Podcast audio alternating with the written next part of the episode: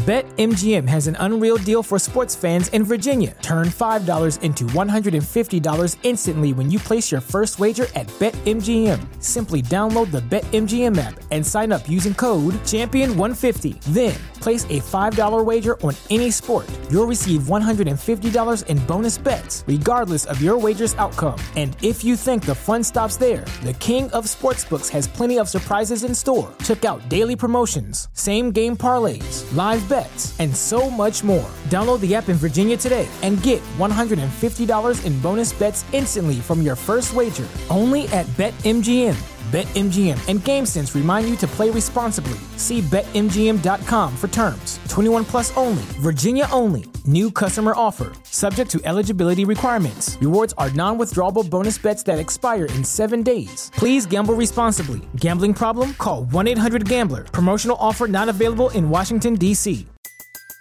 Everybody in your crew identifies as either Big Mac Burger, McNuggets, or McCrispy Sandwich, but you're the filet o fish Sandwich all day.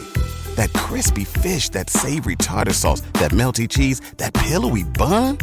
Yeah, you get it every time. And if you love the filet of fish, right now you can catch two of the classics you love for just $6. Limited time only. Price and participation may vary. Cannot be combined with any other offer. Single item at regular price. Ba da ba ba ba.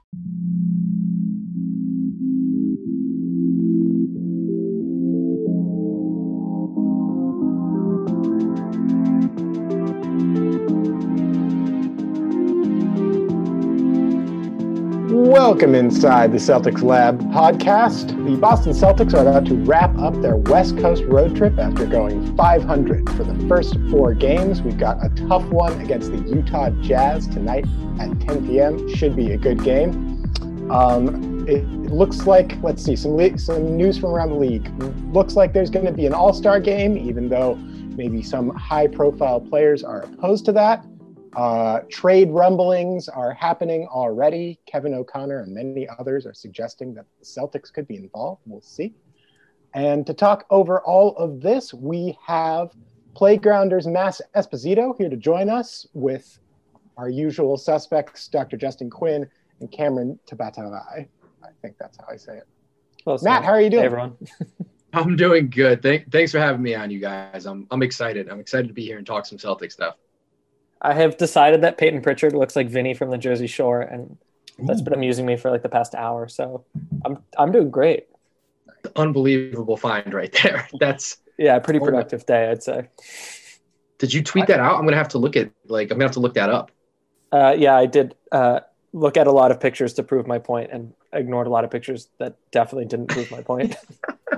I was really in on Payton Pritchard looks like Sid from Toy Story. I forget who posted that originally, but I think that's a pretty good one.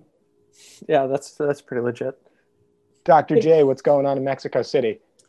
Uh, well, I don't think my neighbors think I have COVID anymore, and that they realize that I just have allergies of some sort.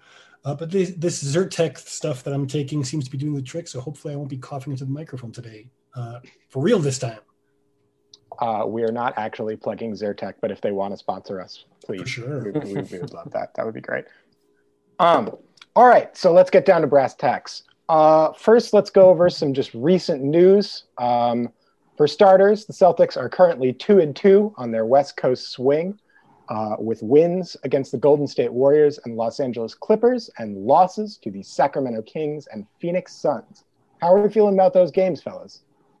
The Phoenix game was one of the most frustrating games. Not just because it was it was such a winnable game, um, but it was going to set up a great day. Like I wanted a Celtics win and then to like ease right into the Super Bowl.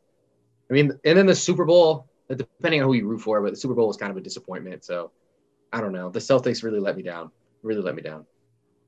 This is kind of uh, not related, but I, I think it was on the Hoop Collective. They were saying that for an afternoon tilt to try to get the PCR testing in as early as possible, the players have to get to the stadium at like 6 a.m. to get tested. Yeah, I Um, think you're right about that. I heard that. Uh, I think that was they were covering the Denver Nuggets when they Yeah. had an early game, and the same was true for them. So to kind of jump the gun, going two and two on this West Coast game uh, or uh, road trip rather, there's so much. I don't want to say mediocrity because that's unfair for the players, but it, it's such a hard season to get into rhythm. It's such a hard season to kind of parse out who's good, who's not. Um, that you can blow the barn doors off of the Clippers in a really awesome way, and then look like a heap of crap against the Suns in, uh, in short order. So uh, it was both encouraging and also validating that this regular season is either the weirdest or the most worthless regular season we've had in a while. I think I'm with you there, Cam. It's kind of hard to take away anything super conclusive about this road spin. I will say, I think the Clippers win was arguably the best win of this season for the Celtics. Yeah. They really looked good. Um, and I think uh, Jayson Tatum showing that he can take over games on that level is always an encouraging sign. And, you know, I do have to give some credit. Sacramento and Phoenix have both played well above my expectations this year. In particular, uh, I was really impressed by the Kings in that performance. They struck me as a mature, dis- disciplined basketball team that uh, actually has a real identity as opposed to years past. So disappointing to lose for sure, but I'm I think particularly with the Phoenix game, you know, I, I hate to throw out the platitude of make or miss league, but it definitely felt like that for Phoenix. We had a couple of good looks that just didn't go down. So I want to push back on that a little bit because at least one player in particular, Jayson Tatum, has not really been attempting shots at the rim to the degree that he should be. And to be frank, the entire team isn't particularly uh, with some of the better players being absent at doing that. So I don't know. I, I, really feel like that is something that we should complain. But even even saying that, uh, I do feel like this was about as good or has been so far as good of a West Coast road trip as I expected. Remains to be seen, of course, how things go against Utah tonight. I'm sure that that will be a good game. Utah has been awesome lately, so the Celtics are really going to need to bring it. But they might be doing so short-handed. So uh, the Celtics, of course, as is tradition for this team in the Brad Stevens era, are perpetually injured. Uh, we have a couple of players that are sitting out right now, and uh, have to think that that is affecting the team. Thoughts on the injuries, fellas? Do we have? I feel like the only injury I'm kind of lagging in in terms of having info about it is Jaylen Brown's. Like for some reason, I feel like I don't know. I mean, I know like it's it's what his lower but his his knee, right? But I don't know what actually happened. I don't know if you guys have anything to, to Sounds, give to me. They're being really, really quiet about talking about it in specifics, and that's just generally how they are in the pressers. Uh, my impression, based on how they're talking about it, based on how uh, Stevens has been kind of playing it down in what doesn't really feel like kind of a stilted way, is just that he has been playing too much. I mean, he has considerably more, like 10% more minutes logged than anyone else on the team. And even at 24 years old, that's going to start to wear on your joints eventually. Okay, I'll take it because I don't like I don't like the quietness. I don't like it. The only time I like the quietness is when it's like around trade season and you haven't heard anything about the Celtics, and that's when I'm like, there's definitely something going on about the Celtics. But when it comes to injuries, it freaks me out. So I appreciate that. Doctor, we have a chance to to throw that in there again. Not that kind of doctor. Not that kind of doctor, but still hopeful. yeah, uh, it, it's getting to be frustrating how little we've seen the actual Celtics start, uh, assuming uh, they ever get on the court together what the starting lineup would be uh, we we still haven't seen it together. It's just an incomplete thought. Um, so, Matt, I share your frustration, but I also there's reason to think why not just um, be careful with it and take your time. Um, but it would be really nice to know what uh, Walker, Tatum, Brown, Smart, and choose your center look like together because it's been a long time and Gordon Hayward is looking really good in Charlotte and it's we don't know how the Celtics look at a post Gordon Hayward world, really. A little salt in the wound there regarding the loss of the Gamer Gator. Um, yeah, no, I think, uh, I mean, unfortunately, this has just kind of been par for the course with the Brad Stevens era. Uh, you know, I, I feel relatively confident that when Jayson, Kemba, Smart, and Brown are all on the floor, as Cam said, with the pick your center, I, I do think that that is going to be a good team. Those four guys have really good chemistry together, and we saw it last year in the bubble run. Um, Cam, you kind of have been on the thread throughout this year of just trying to be as healthy as possible going into Yeah. the playoffs and kind of punting on some of the seeding games um, and kind of determining seeds. So, uh, with that in mind, how do you feel about because you know based on kind of what we've just talked about, it sounds to me that Jaylen Brown's injury sounds a little bit more like load management. So, how do you feel about that approach to particularly the Celtics star players in a season where the Eastern Conference is really tight and one game can actually make a significant difference? Uh, I, I agree, um, but I, I think you know the Sixers are bringing in new players to the fold. The Nets are bringing new players into the fold. Um, the Bucks are trying new things on offense. The Celtics, despite the injury woes, have a lot of consistency. So even in a season with limited practice time, they have less that they need to sharpen so much as they just need to be uh, at their best when the playoffs come around. Um, so again, it would be great to see the core players actually play together. Um, it'd be nice to know what hiding Kemba Walker looks like on defense, or if they have to face a zone, if they know what to do. But uh, Justin's right. Uh, Jaylen Brown is young, but you can't take health for granted. So I really am not particularly interested. Uh, I hope that home court advantage is not a thing because that will mean the NBA is not allowing fans into stadiums too early, which by all accounts, I think it would be too early. Um, so low and slow, uh, unless you make a major trade, spoiler alert, and uh, you have to work on some new things, I'm okay with a, a slog of a regular season, at least for the Celtics. For other teams, it's a little more complicated. Cam, I, I agree with you there. And like just to add on to that point, so when we get to the playoffs, you know, I know we're we're gonna talk about some some trade stuff and how the Celtics have some roster holes, but if they're totally healthy going into the playoffs, that rotation is gonna shrink anyways to like nine or eight or nine guys.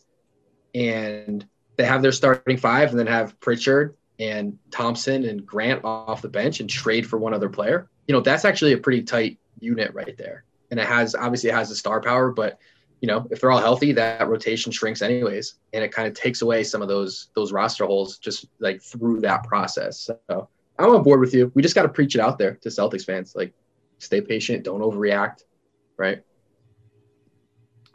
So speaking of rest, um, you know, one thing that uh, a lot of players look forward to in the regular season, uh, players who are good enough to do so anyway, is the rest that they get uh, during the All Star weekend. Uh, but there's some controversy about that right now. Uh, the league seems like they are ready to plow ahead with having the All Star game in Atlanta this year. Um, and yet, the league's iconic player, LeBron James, came out and said that he didn't feel particularly great about doing so. A number of stars have joined him, including Giannis Antetokounmpo, the presumptive heir to the throne for many. Uh, so, how are we feeling about the viability of the All Star game in this COVID world? Uh, I just want to hop in. I think Bradley Beal said it best. Uh, no disrespect to the All Star game, but it's a pandemic going on. Um, I'll yield the remainder of my time. I think Beal said it best. Yeah.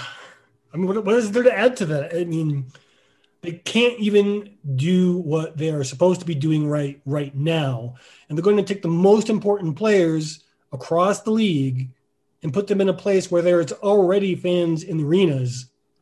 Could we make a dumber move? I mean, I imagine we if we worked at it, but this sounds like it's up there. They should. I feel like the people who get selected, because they're, they're going to make selections anyways, um, they should all turn it down. And then it goes to like the next wave of talent. And then they should turn it down and it goes to the next wave of talent. And that way everyone can like contractually say they made an all star team. Nice. I mean, at a certain point, we might suit up, you know? I know. This And is then- how we get Jeff Teague to the All Star game, guys. On a technicality, it's beautiful. Brilliant. Well, isn't someone correct me if I'm wrong? Isn't the plan right now that it would be a five day All Star break? I don't know how many days, but it's definitely not like a one off thing. Yeah, there's going to be multiple days to it, as little as possible, or whatever the PR crap. Yeah, is. I mean, I, I guess it's there seems to be evidence that NBA players, like anyone else, is unfortunately entitled to, don't necessarily take COVID as seriously as I think everyone on this call would like them to. So the the the argument that if you give them a week vacation, they're going to make bad COVID choices anyways is a really specious and paternal one, uh, or paternalistic one. Um, but at the same time, this season is so condensed. We're going to get injuries that wouldn't have otherwise occurred if you weren't trying to smush all these NBA games together. So having a short uh, All Star break also kind of rubs me the wrong way. I'm, it, there's no right decision here, but I think there are worse decisions. And it seems like the NBA is barreling towards one that alienates fans and players, but makes Sprite and TNT happy. And that's really telling. Yeah. Um, you know, I, I've been thinking about this for a little bit, and I gotta say, I feel like the only reason that the All Star game is even on the table right now is that I think I kind of think, and this is conspiracy theory, totally, you know, uh, un, it, it, could be completely detached from reality, but um, I kind of think that Adam Silver might be tipping his hand about the vaccination status of some NBA players, because I can't see a world where uh, the All Star game could happen without players I've going into it and knowing that they are going to be vaccinated. I don't know. Chew on that. Well, it's also left kind of on the back burner and has been this for a year now. But great, it's great that LeBron is vaccinated. But what about the coaches? What about the assistant arena coaches? Workers. What about the trainers or the people? Thank you, Justin. The people who work in the arena. Um, I actually am not so against vaccinating all of the people that I just rattled off. At the end of the day, it is a small, small, small fraction of the number of vaccines that are put in people's arms every day. Uh, but my mom, who's a dental hygienist, it was really hard for her to get vaccinated. It doesn't seem like it just seems like a PR disaster. I keep I've said this many times. I can't imagine how the board of governors or whomever doesn't think that, that we're all pissed about this. Uh, maybe we're not all. Maybe we're a bunch of angry old guys on a podcast who are pissing in the wind. But it seems like it should be a public relations nightmare. You would think, and yet in this great country, the almighty dollar continues to dictate. Anyway, when we let Alex host, yeah. we are now officially a communist podcast. Congratulations, um, libertarian socialist. Excuse me. mm, we can get into that debate another time. Fine. Anyway, uh, so let's keep moving on. Um, we do have a number of things to talk about. Presumably, uh, we're going to get to some traded player exception possibilities in a minute. But before we do that, I want to take a moment to shout out on the Celtics road trip something that I've noticed in these games and uh, something that will certainly impact the TPE conversation, which is that um, some of the Celtics young dudes have really been stepping up lately. Uh, in particular, Grant Williams has been shooting an absolutely scorching 45% from deep, playing great defense. He looks much more engaged. Uh, he's fighting for rebounds and generally seems like he's really found his stride after a tough start to the season. Carsen Edwards has uh, significantly improved from my preseason projection. He's gotten to a point where he is now a viable NBA rotation piece. He's still got flaws in his game, but uh, I think he has proven that he can play in this league. Of course, we missed him quite dearly when he was out, but Payton Pritchard came back and seems like he hasn't missed a beat. Uh, I think, in particular, in the lineups with Jayson Tatum, those two guys have really great chemistry. And uh, of course, we have to talk about the electric Time Lord, Robert Williams, who just makes everything more interesting the second he comes into the game. Thoughts on the improvement of the young dudes and maybe some other areas of the rosters, fella? Sure. Um, so, yeah, you were definitely right about Carsen Edwards. I mean, it's very telling that Brad Stevens throws him into the starting lineup. You know, like he, I, I took that. Uh, I definitely maybe read a little too much into that, but just watching him play, like he looks more confident. And I think we're still going to be looking for that string of games he has where it's maybe like eight games in a row where he's shooting the ball more consistently and maybe it goes off one game for like 24 points something or something like that hits four threes um, but yeah you can you can rely on him and i think for him and and, and i'm still like workshopping this. I'm gonna call it Jimmer Fredette theory, where like high usage guys in college are that are undersized go to the NBA, and it just might take them a while to find their stride, if ever at all. And like we saw this with Shabazz Napier, with Trey Burke, um, with Jimmer Fredette, obviously. So I'm not giving up on him, and um, I'm gonna let someone else talk about Time Lord because I'll be on here for about an hour if I do. um, Rob Rob Williams still still is having you know I will say off games. I won't say they're bad games. There he's not making the like passing to nobody moves anymore for the most part but he he does still have an occasional off game. But overall, he has become someone who really should be getting starts at least with some matchups. And the construction of the roster, and we'll talk about this more uh, shortly, is kind of in a situation where both he and Grant aren't going to get the the run that they really deserve because they, they're fighting with each other for, for for minutes, really, even though they're not even playing the same position because they're trying to make room for the other centers that they have. So long story short, um, I, I, do think that we are about to see something that opens up some minutes for at least some of these guys. But I don't know. I, I was particularly pleased with Carsen because, um, as I've said on the podcast previously, I, I, was not expecting him to have a role on an NBA team anywhere. And I feel really stupid for saying that now. Well, I mean, it's the perfect segue. You want to showcase your bench players and your young players. And boost their stats so heady front offices around the country can talk themselves into Carsen Edwards being part of the rotation. So uh, it's nice because we love rooting for these players. Um, but at the end of the day, it's something on the margins that probably doesn't matter unless, Alex. Well, funny thing about that, it actually might matter a little bit more than we think. Um, if rumors are to be believed, Kevin O'Connor of the Ringer Podcast Network has said publicly, and he's a person that is somewhat in the know about these things, that Danny Ainge is reportedly up to something. Now, of course, the Celtics this offseason generated the largest trade exception in NBA history in the Gordon Hayward sign and trade to Charlotte. Uh, so they have a lot of space to take in some presumably high contract, mid contract, or low contract guys to their roster. And one would have to think that with the play of the young players lately, it's entirely possible that one of them, or maybe a veteran, could be at their position, could be moved to acquire a different player, which would in turn open up some room for other young guys. And maybe one of these assets, as Cam mentioned, is part of that deal. So we're going to talk about the rest of those candidates, uh, go through uh, kind of on a bit by bit basis some people that we like for this traded player exception slot, and uh, we'll see if any of them pan out. We're going to start off with some guys that maybe are a higher value contract. Uh, what do we think, fellas? Who can the Celtics look to for help that might be on the more expensive side?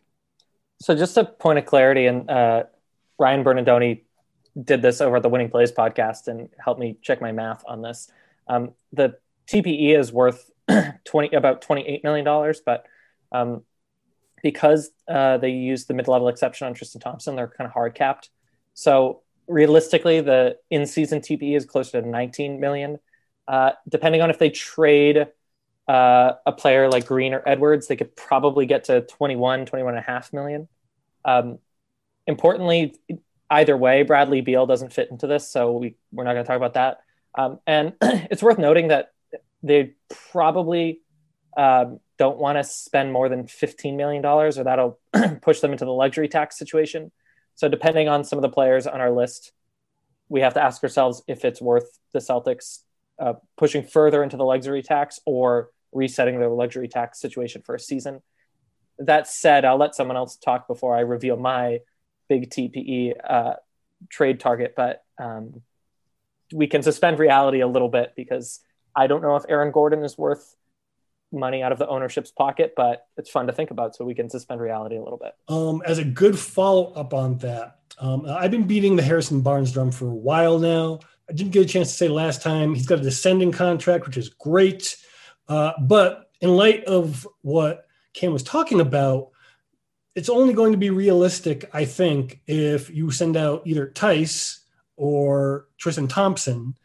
as some of the salary ballast so you can get under the luxury tax. I, I just I don't see them wanting to take on something that's going to be so costly and then have to jettison a bunch more uh, potentially useful players not very far down the road to keep things in a vaguely. I mean, who knows? Maybe maybe they're making a lot more money in the ownership group than I realize. But I mean, these are things that we need to think about. And you know, particularly more recently, they won seven of the last eight games, the Sacramento Kings. So are they even going to want to trade him? Like, what kind of a package are you going to have to put together to actually make them let go of him? It might be very, very onerous.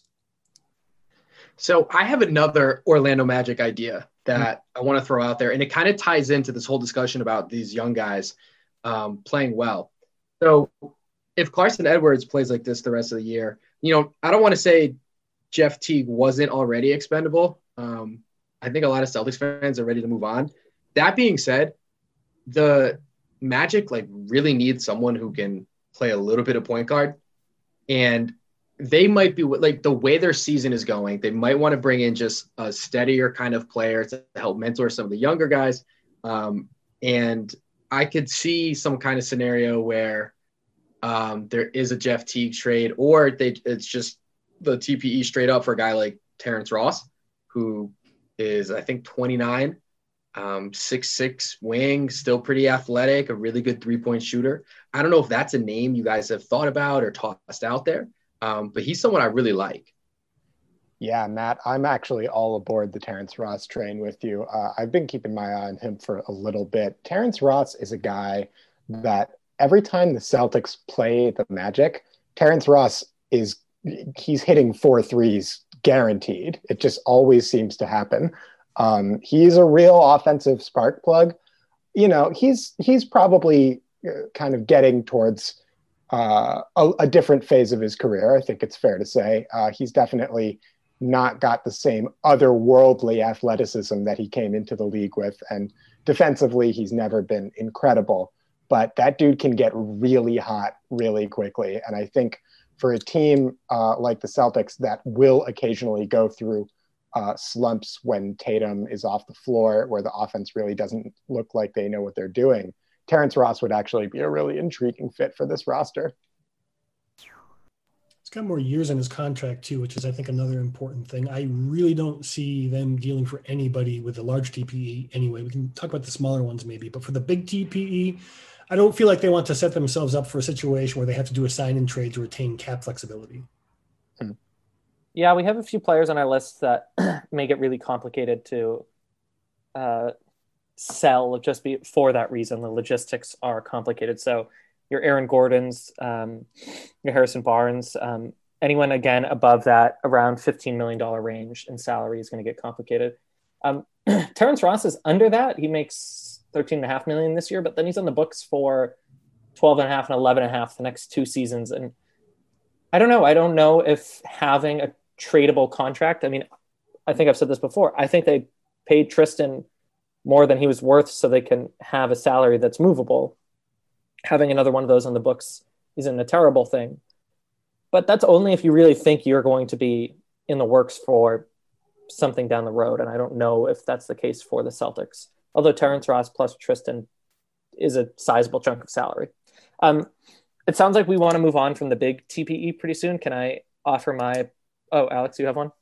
I just want well, I, have, say... I have the best one, so I should go last. Fine. Um, so you know, I, we've looked over this list. We haven't mentioned a couple of candidates, but just to throw out there, you know, I, I don't think the Knicks are going to be dealing Julius Randle anytime soon. Uh, I think the same is true of Jerami Grant. Those are largely pipe dreams.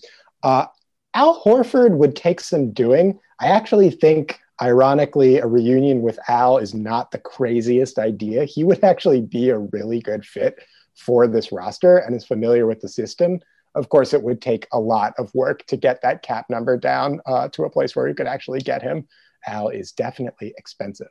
But the real big TPE guy that I want to talk about is a player that has impressed me for many years who I have been a big fan of for a while because he is the master of doing the little things. That's right, folks. I'm talking about Thad motherfucking Young, who is one of my favorite players in the league. He's just been consistently very solid for a long time. He can pass, he can shoot, he can play defense, he can rebound. He's not the most athletic dude in the world. He's not the fastest. He's not the strongest. But Thad Young is an awesome veteran that I think would fit really well on this team. He's also on a team that uh, he plays for Chicago. For anyone who's aware, he that might be willing to make a move. Do you know what his full name is? Thaddeus. Thaddeus Charles Young Sr. Wow. He's like a duke or something. That's incredible. yeah, uh, Alex, I, I, he's he's only 32 years old. I mean, he's he's been around the block, but um, I think we're. It sounds like we're all kind of underwhelmed with the front court rotation, and if Time Lord isn't going to get uh, meaningful, consistent minutes, why not bring in a veteran who uh, at least you can uh, perhaps rely on a little more? So yeah, I'm I'm pretty into that. And I think Thad would actually help develop Rob's game in a lot of ways. A lot of the things that um, Thad is good at is stuff that Rob is kind of developing, like high post passing and uh, you know getting better at defensive rotations. There are areas that Rob can meaningfully improve in, and I think Thad would be a nice vet mentor for him.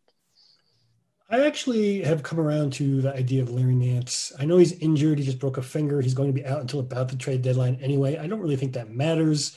Um, and you get most of what you get with somebody like a Harrison Barnes um, or a comparable player to Thad Young, um, but with, again, a descending contract. And he's younger, so he fits the age curve a little bit better. Um, I would not be surprised if they make a run at him, to be honest. I love both those names. Um, I have so uh, both of those guys are actually incredible passers for their position. Yep. Um, and they both see the game one play ahead, which I, I love. Um, with Thad Young, I forget the stat that someone threw out there. It's one of those, you know, you log on to basketball reference and you plug it in, you know, 800 minutes or whatever. But I remember the list being like him, LeBron, and like Charles Barkley. I just, I forget the stat, but like if, if you're on that list, that's, that's pretty good. Iron Man.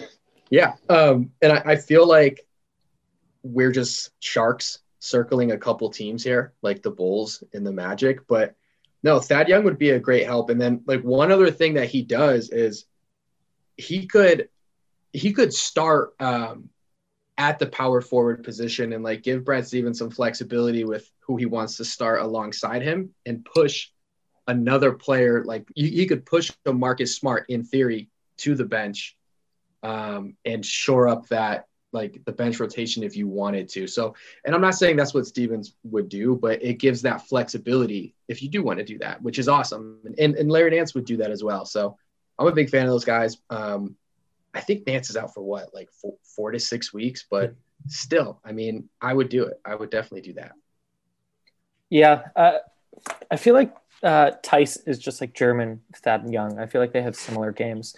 Um, and I, I think really the long play is are you trading for someone who radically transforms the bench, um, either defensively or offensively, or are you trading for someone who could potentially close playoff games? And I think Thad Young might be closer to the latter. I mean, I could see either Theis hurt or doesn't have it. I mean, Tristan never plays himself into shape. That that could be your five uh, uh, in a Eastern Conference playoff game, and that's not a bad outcome.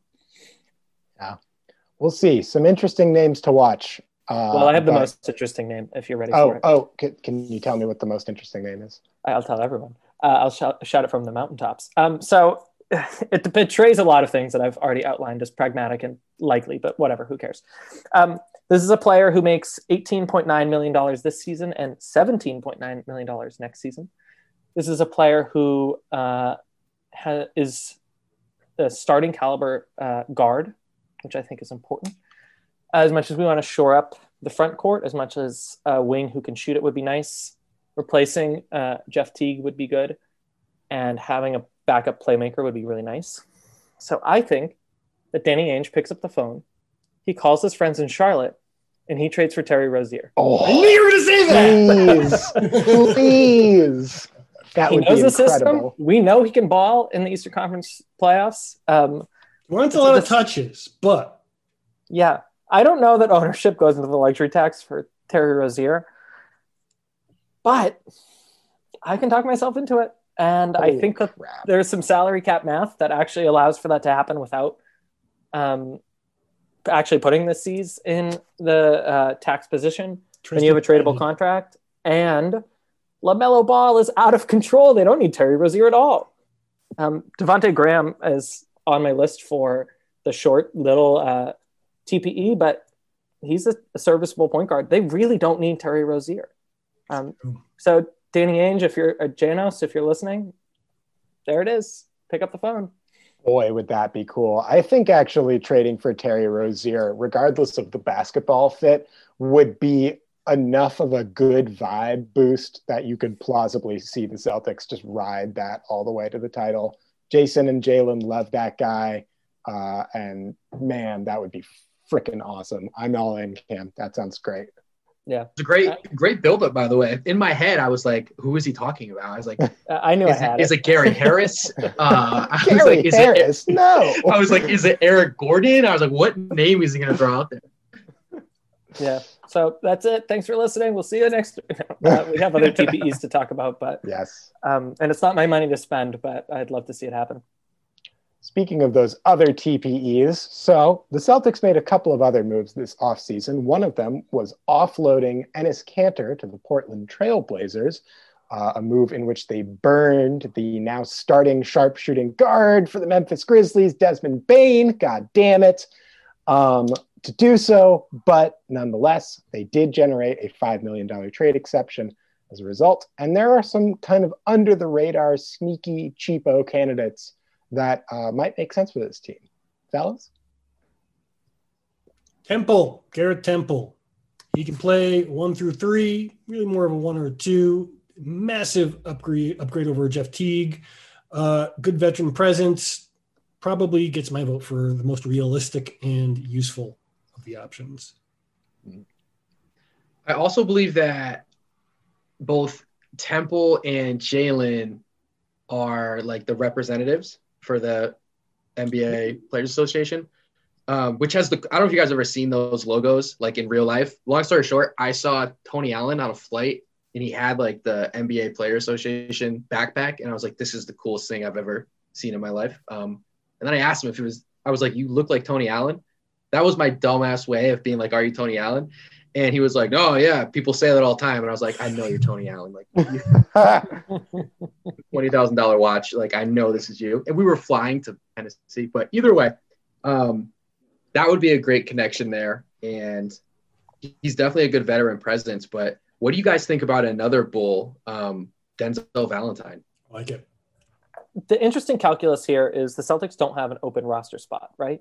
So they have to cut Green, who's Jayson Tatum's best friend. They're not cutting Green. So probably Carsen Edwards needs to be cut if they just want to straight up absorb a player with the TPE, or they're cooking up a trade. I don't know. I mean, he's he's been around for a while. He's a smart player, but it doesn't seem worth uh, burning this TPE, which in theory could be used in the offseason, um, compared to a few other players that I have on my list that maybe um, ratchet things up a notch. So respectfully, there is a possibility though that multiple players get included in a larger deal, opening mm-hmm. the spot. So it depends. Also true. Also true. Yeah, if we were getting college Denzel Van- Valentine, I would feel pretty different. But uh, you know, his NBA career has been, to me, uh, somewhat unimpressive. So I'm I'm not super into that move.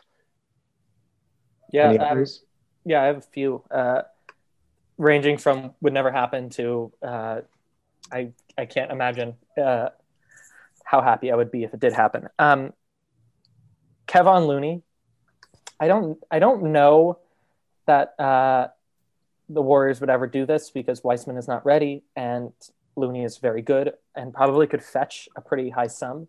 The Celtics are in an interesting position. Uh, I think Windhorst reported that only 15 teams this season or something like that can trade their first round picks. Um, and I believe the Celtics are one of those teams. Um, so they have ammo that other teams don't have um, and a currency that is reasonably rare. Um, so perhaps they could hop in and get that done. Um, that interests me quite a bit. Um, and same, same, but different. Pat McCaw, uh, again, would be an interesting name. That I, Matt, it's kind of the same thing. I don't know if it's mm-hmm. worth kind of rocking the boat, but someone who has championship experience. For my money, I've said this before the Celtics choked like dogs and against the Heat several times in the fourth quarter. Having someone with championship experience might be worth the price of admission. I don't know. And then I have, then I again, I have the best one, but I'll save that until everyone has exhausted their inferior ones. Well, to toss out, I guess, an inferior option, Cam. Um, one thing that the Celtics could do, you know, uh, I, I definitely take your point that getting a vet who can really help them, uh, you know, in kind of crunch time playoff situations is a meaningful thing. But another thing to consider is that um, this team is super young. Their best players are super young, and it might also make sense to acquire somebody who fits well on that timeline. Um, this one is a little bit more expensive than the $5 million TPE, but uh, would ha- with some other moves to open up space could be done. Uh, Frank Ntilikina is pretty buried in the New York Knicks rotation right now. Um, he doesn't have a lot of a role there. Uh, Elfrid Payton is obviously starting, and they just acquired Derrick Rose. Uh, Immanuel Quickley is also the fan favorite guard for the Knicks. So uh, Frankie Smokes is riding the pine a lot. Um, you know, he's he's a little bit one dimensional. He's definitely not a great offensive player. But the Celtics' problem this year has arguably been more on the other end of the court. And I kind of feel like a world where you run out lineups with Marcus Smart and Frankie Smokes uh, guarding the perimeter would be really, really annoying for a lot of opposing guards. Something to consider. I'm pretty into yeah, that. and Yeah, oh, Matt, Cam, you go go. ahead. I'm sorry. Well, and, and just just one thing to add. So, um, you know, the Knicks were never really sure what to do with him positionally, and it kind of reminded me how during that Avery Bradley year when the Celtics wanted to make him a point guard, and it just wasn't a good fit. Um, I feel like the Knicks have kind of done that with with Frankie Smokes. Um, but if you were to have a lesser offensive role, where it's like, okay, shoot the ball when you're open, right, and play defense. You know, he was a guy coming into the league. You know, I I can remember some, and these are my favorite columns in basketball, like the the ten things I love and hate by Zach Lowe. Oh yeah. I remember him early on uh, into Frank's career. He was like, this guy will make an all defensive team. And it was something you could tell right away. So it might be one of those scenarios where he needs to change of scenery and just a totally different role. Um, but I like that as a flyer. I like that idea. Definitely. Dr. J, you look a little skeptical on that one. Thoughts? Um, no, I don't have any actually. I, I was listening to the silence of who's going to talk next. It's me, and I'm going to tell you who the most important uh, player that Celtics should target with their Enes Kanter TPE is. Um, Alex, you're you're exactly right that despite how exciting it would be to bring on a, a veteran to win now, the Celtics window is much uh, longer, and thinking longitudinally is is a smart thing for this front office to do. And so, to that end, targeting a, a young player, not just to take a flyer on, but uh, a diamond in the rough, would make most sense to me. Um, so I think that uh, this player who makes $4.1 million and is openly unhappy with his situation down at Atlanta, um, I think Mr. John Collins would look really good in Celtics green. And I think that, like we said, the Celtics have their first round picks to play with, which is enticing. They'll need it. the Hawks have built this weird Frankenstein roster that doesn't make any sense. So why wouldn't they add Tristan Thompson to that? Uh, I really think that John Collins ought to be traded, and I think that getting him and his bird rights, uh, or rather his restricted free agency, uh, would be a pretty slick thing to consider for uh, the Celtics.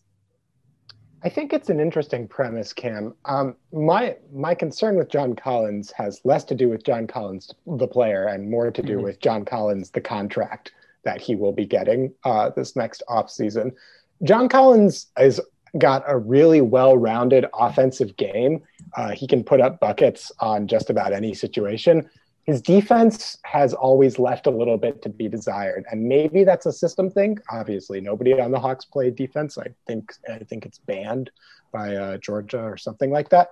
But um, it, it is a little bit of a concern, and I do think, I mean, looking at next year's free agency class with uh, Giannis off the market, relatively weaker class than I think a lot of people thought teams are going to be bidding on John Collins. Teams are going to make a run at that dude. And uh, if the Celtics match what I imagine are going to be some pretty big offers on John Collins, that's a really expensive roster heading into the next few years. So I, I think it's interesting. If you're getting John Collins, you're getting him for the long haul. Um, but that probably means that you have to make some painful choices down the road. It also brings up like an interesting, and this is something that I go back and forth back and forth with a lot. You know, when we're looking at these candidates, do you want to bring in someone who is going to diversify the Celtics offense, or do you want to bring in someone who can augment what Tatum and Brown do really well? And I I really go back and forth on this a lot because like offensively, John Collins is incredible. Like a, he's a rim runner who shoots threes and does it really really well, and he's getting better as a passer. Um, I don't know. I I think right now though, if you were to if you were to tell me like, hey, I just got a Woj bomb and John Collins is going to the Celtics, I think I'd be more happy than than like anything else, which is a good sign. So I'm I'm on board with it for now. Definitely. I think it depends on what we're talking about needs to go out and what kind of a risk it is. Because if it's like a if it's just like a first round pick, then I'm all on board because they're probably not going to use that pick anyway. Mm-hmm. And he wants like he's getting like I think around like 11 or 12 shot attempts per game now, which is you know in theory workable but just barely. And does he want more? I mean, is he going to be pissed that he's in a new situation? Now he's looking at a long term future if he has to re sign with this team. Um, I don't know. Like there is some some potential for it to go sideways, but at the same time, you could also look at it as a way to get a really big trade exception again from his bird rights, which doesn't, you know, count against your salary. And now you have this other uh, year-long thing of flexibility where you can kind of like you have you have a whole bunch of different options that you could use it for, and if the cost is only a first-round pick, then I yeah I think it's it's probably good. If it's more than that, like it's a, a good player two or multiple first-round picks, then I'm probably out. Well, uh, I I hear your concerns, and I mean they're not unfounded, of course. I actually um, I have buried in my notes another. Uh, Enes Kanter TPE candidate that I want to shout out that we don't need to spend too much time on. But Markieff Morris is out of the Lakers rotation, and he looks and quacks like the type of player that uh, is successful in today's NBA. So uh, we don't need to proverbially spill, spill too much ink on this one, but that's another name that I would consider, especially because again, the Lakers are uh, running with a shortened rotation, and he he really hasn't gotten much burn as of late. Well, uh, we have even one more trade exception to talk about. Danny Ainge really went all in on getting as many trade exceptions as possible this offseason. Um, that is, of course, the trade exception generated by the now departed Vincent Poirier. Uh, it's about $2.6 million. I think I did that pronunciation right, but I'm not a French guy, Latin. Um, that being said, uh, we're getting a little closer to the bottom of the barrel here, but you know, we've been talking about some diamond in the rough candidates. Maybe we've got somebody kicking around down there. Fellas, thoughts about the Poirier exception and what we can. Not going to expire, to be completely honest. But if it doesn't, um, I think someone like Glenn Robinson III is someone who might be priable from Sacramento for you know like a second round pick. Uh, another guy that I was kind of interested in is Dylan Windler of the Cavs. Uh, they seem to be doing a little bit too good for that to be a realistic option now, but um, I'm keeping an eye on that. Anybody else? I had uh, Wayne Ellington, and I think he would fit into this exception. Um, he's like I so I, I, obviously we know he's a good shooter, um, and he's he's part of the BasketballReference.com Hall of Fame for best nicknames because his nickname is the man with the golden arm, and that's just that's great because it's not a usable nickname. Like you can't say that on the court. You know what I mean? Like it's uh, so I think that's unbelievable. But so I was looking at his stats and he's 49% from three this year on like six attempts per game. And wow, really? Yeah, it and I thought I misread it, and like I probably did because I had a super long day. But either way, I mean, he's someone who can play and the defense isn't going to be there, but he can shoot. And I don't want to sound like I study at the school of Bill Simmons podcast, but he's someone who can get hot for like one game. Mm-hmm. In in you know maybe it's like a really tough Eastern Conference semifinals matchup, and he hits five threes in a game. Like that, that's actually a feasible thing that could happen. So I like that. I mean, again, it's not like going to totally change the tra- trajectory of a team, but I would be on board for that. Cool. I like that a lot. Um, I like that more than I have a few names. So again, it's a it's a two point six million dollar trade exception, right? Um, and then a player still needs to go out or get cut um, because the Celtics have a full roster right now. But uh, Devonte Graham again. I mean, I'd prefer Rozier, but he makes significantly less money and he's reasonably competent point guard. Um, as is Kendrick Nunn. I don't really know what's going on in Miami. Uh, I talked a big trusted Miami game uh, in the offseason, and that doesn't seem to be panning out. Uh, Alex is emphatically against this idea, but um, I don't think it's an important enough idea to really give much credence to. Alex, do you have anything you want to say? Oh, uh, I just really don't like Kendrick Nunn at all. That, cool. That, Good point. Well argued. um, and then the last one, and I don't know what the price would be, and I don't. I, this is another team I don't know what they're up to, but Lu Dort makes like no money at all, um, and I don't know how many first round picks is too many first round picks, but Oklahoma City seems to be in the market for first round picks. Uh, so perhaps uh, that's something that could get done. Although I, I imagine there's many suitors out there. Um, I have a hard time seeing them parting with Dort. He's on one of the best value contracts in yeah. the league right now, and uh, has.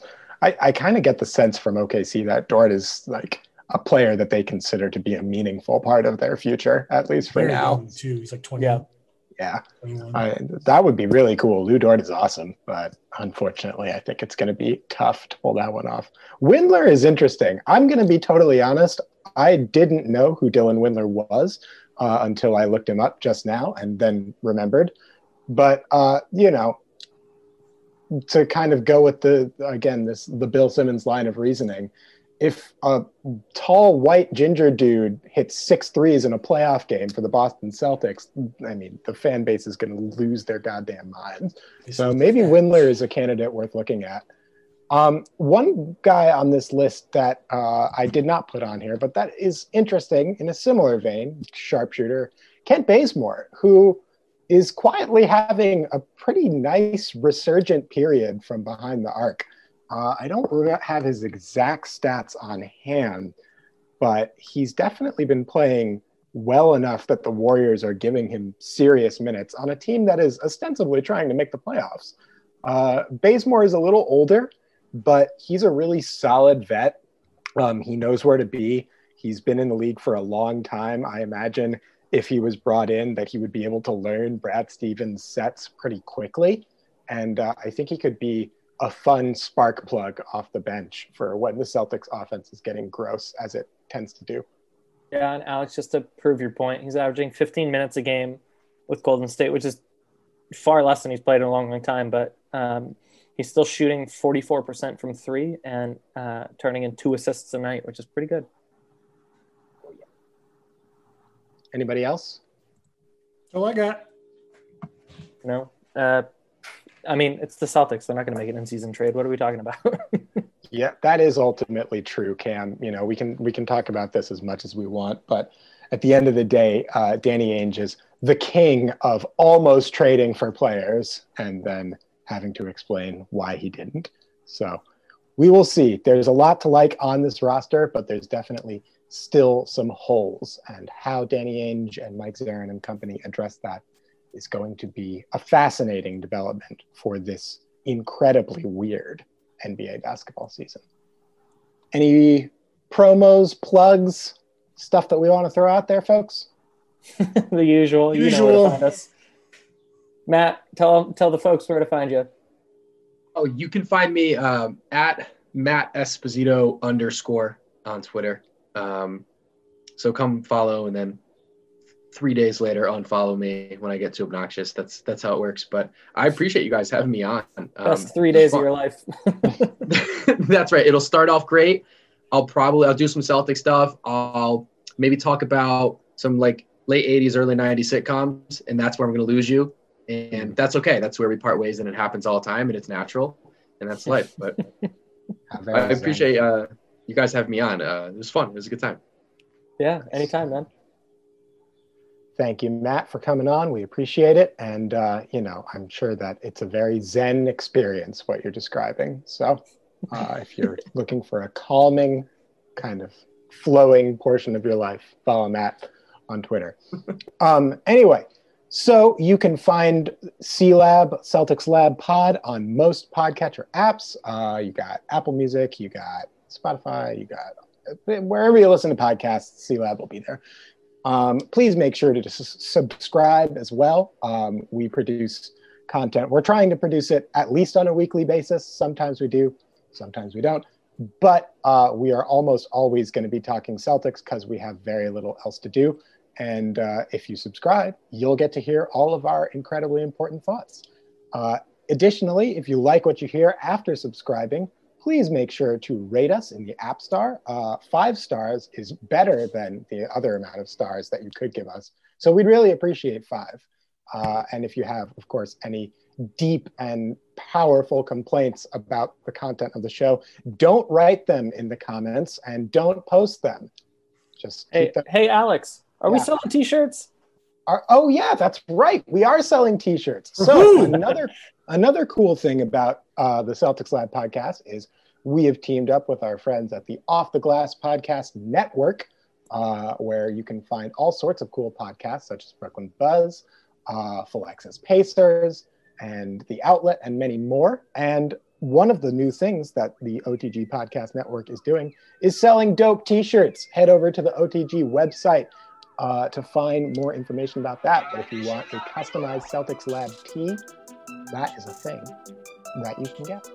Uh, as always, if you are tweeting out our episodes to all of your vast army of followers, please make sure to throw on the hashtag CLPOD.